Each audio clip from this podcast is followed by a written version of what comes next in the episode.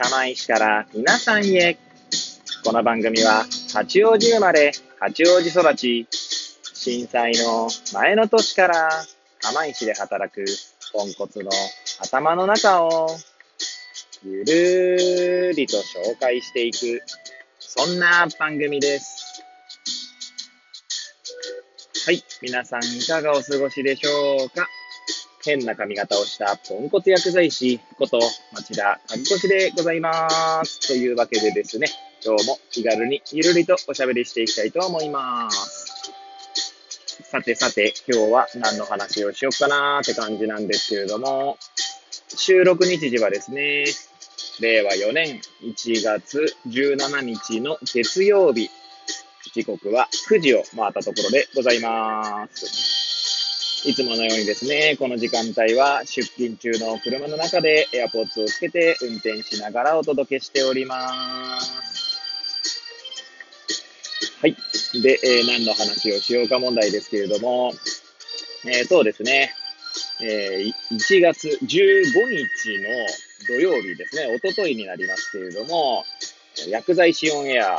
の新年企画ということでですね、え年に1回、まあ年に、まあ、2回ぐらいあるかもしれませんが、え各チャンネルのですね、えパーソナリティというか、まあ演者が集まってですね、総勢、まあ、えー6名プラスファシリ1名ですね。はい。まあ全部で7名ですか？はい。で、えーまあ一つのテーマについて、まあ一つか複数個のテーマについて話し合うという、まあ企画ですね。はい。で、まあこう、コロナ禍ということもあってですね、最初は、まあ、コロナ禍ということもあってというか、オミクロン株が流行る前には、まあ、ハイブリッドという形で、まあ、リアルで集まる人と、遠隔地からオンラインで参加する人とで、まあ、ハイブリッド形式だったんですが、このオミクロン株のですね、えー、蔓延というところもあってですね、まあ、すべてオンラインでという形になりました。はい。で、今回のテーマがですね、調剤報酬改定というところでですね、えーまあ楽しい2時間を過ごしましたので、えそれについてですね、ちょっとゆるりと語ってみようかなと思います。えもしよければ最後までお聞きいただければ幸いでございます。はい。で、えーまあ、薬剤師でない方とか医療従事者でない方だとですね、ちょっと、まあ、聞き慣れない言葉かもしれませんが、えまあ、前も言ったかもしれないけど、あの、保険点数というのがね、えー国の方の、まあしえー国の方で決められておりまして、えー我々、まあ、大体医療機関は、その、国で決めた、その保険請求のための点数表に基づいて、えー皆さんの、まあ、会計が決まるという仕組みになっております。はい。で、薬局はですね、調剤報酬改定という名前になりますし、えー医療ですね、病院とかは診療報酬改定という形になりますね。名前が若干違いますが、まあ、ほとんど大枠としては一緒ですね。で、これが2年に1回、えー行われます。はい。で、ちょうどですね、2022年、えー今年の4月にですね、まあ、改定が行われるということで、まあ、それに先立ってですね、えまあ、6名、6名、プラス1名、総勢7名で、ま、話してみたという形になっております。はい。で、まあ、こんな話ですけれども、まあ、あの、なんだ、えー、まあ、私はですね、まあ、私以外の人たちが結構、まあ、有識者とまで言わなくても、かなりそれに近い存在なんですよね。で、まあ、結構ですね、薬剤師オンエアの面々は、かなり、なんだ、多様性に、多様性があるなぁと、今回改めて思った次第でございます。はい。その6名ですね。え大きく分けると、薬局で、まあ、研鑽を積んできた3名と、病院で今も研鑽を積んでいる3名と、みたいな。まあ、病院と薬局で3、3に分かれているんですが、まあ、病院もです、病院側もですね、えーなんだろうな、急性期、慢性期とかっていう分か分け方もできますし、当然違う病院だとですね、やることが違ったりとか、まあ、あるわけですよね。でさらにですね、私の相方の川椎さんなんかは、病院薬剤師の立ち位置というよりは、病院を出てですね、えーなんだろうな、その、医療従事者というくくりでですね、えー、なんだろうな。んて言うんでしょうね。医療従事者とくくりで、から外れてですね、まあ、出歩く薬剤師という、まあ、単語でですね、キーワードで活動しておりますけれども、まあ、病院とその地域というところでですね、活動している人ですね。で、まあ、また、あの、私も薬局ですけれども、薬局側もですね、えまあ、大学院で非常勤講師をしたりとか、え在宅、えー、で、在宅の、まスキルをですね、こうみんなに広めようと、未来在宅委員会というのをやっている三ツ矢さんとか、あとはですね、アンサング・シンデレラというですね、漫画がありますけれども、えー、その中に出てくるですね、在宅専門薬局が、まあ、第6巻ですかね、6巻に出てくるんですが、そこのモデルになった薬局を、まあ、立ち上げから軌道に乗せるまで、えー、やえー、になったパクさんですね。パクヒョンギョンさんです。はい。で、こうやって名前紹介してきて、えー、病院側の2名を紹介してませんでしたが、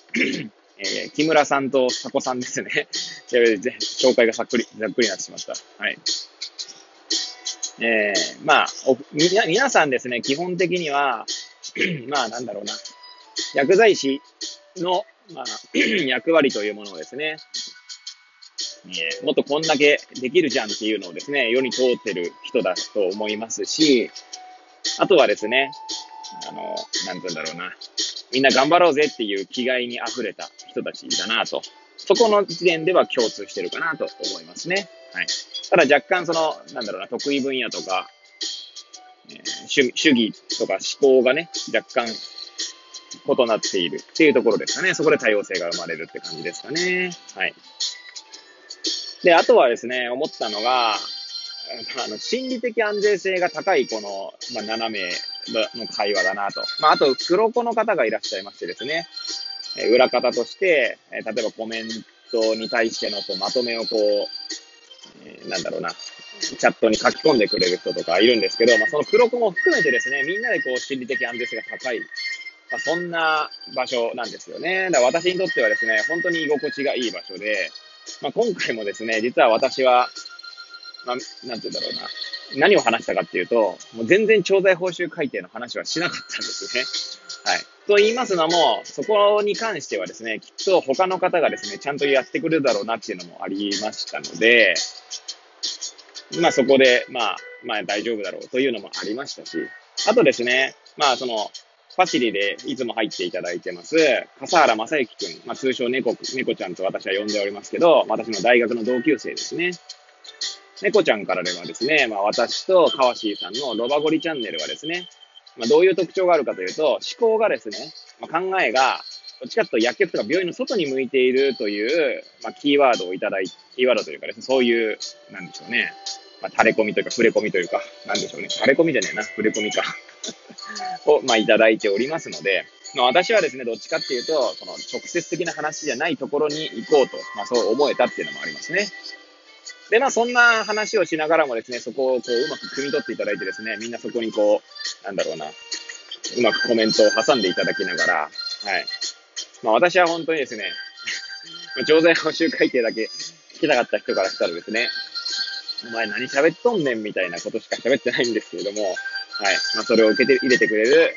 まあ、本当に温かい場所だなと、改めて認識しましたね。はい。まあ、ちなみに私が話したのはですね、この放送で以前にも語りましたが、MMT の話と、あとは、あれですかね、えー、メタバースですか？はい。まあ、全然関係ないですね。ただまあ、MMT の話は、まあ、そもそも医療費ってどうなの？っていうのを、まあ、一国民として考えるきっかけとして MMT を学んでいきたいなと。別に MMT が全てだとかっていうつもりはないんですけどね。あと、メタバースに関してはですね、今後の医療はそういった方向に行くよね、みたいな話でさせていただきました。はい。まあ、もしよければですね、アーカイブが残っておりますので、聞いていただければ幸いでございます。はい。というわけでですね、今日もぐだぐだと語ってまいりましたが、最後までお聴きいただき誠にありがとうございます。これを聞いていただいた皆さんが、より良い一日を過ごせますようにとお祈りさせていただいて、今日の放送を終了したいと思います。それではまた明日皆さんお会いいたしましょう。さようなら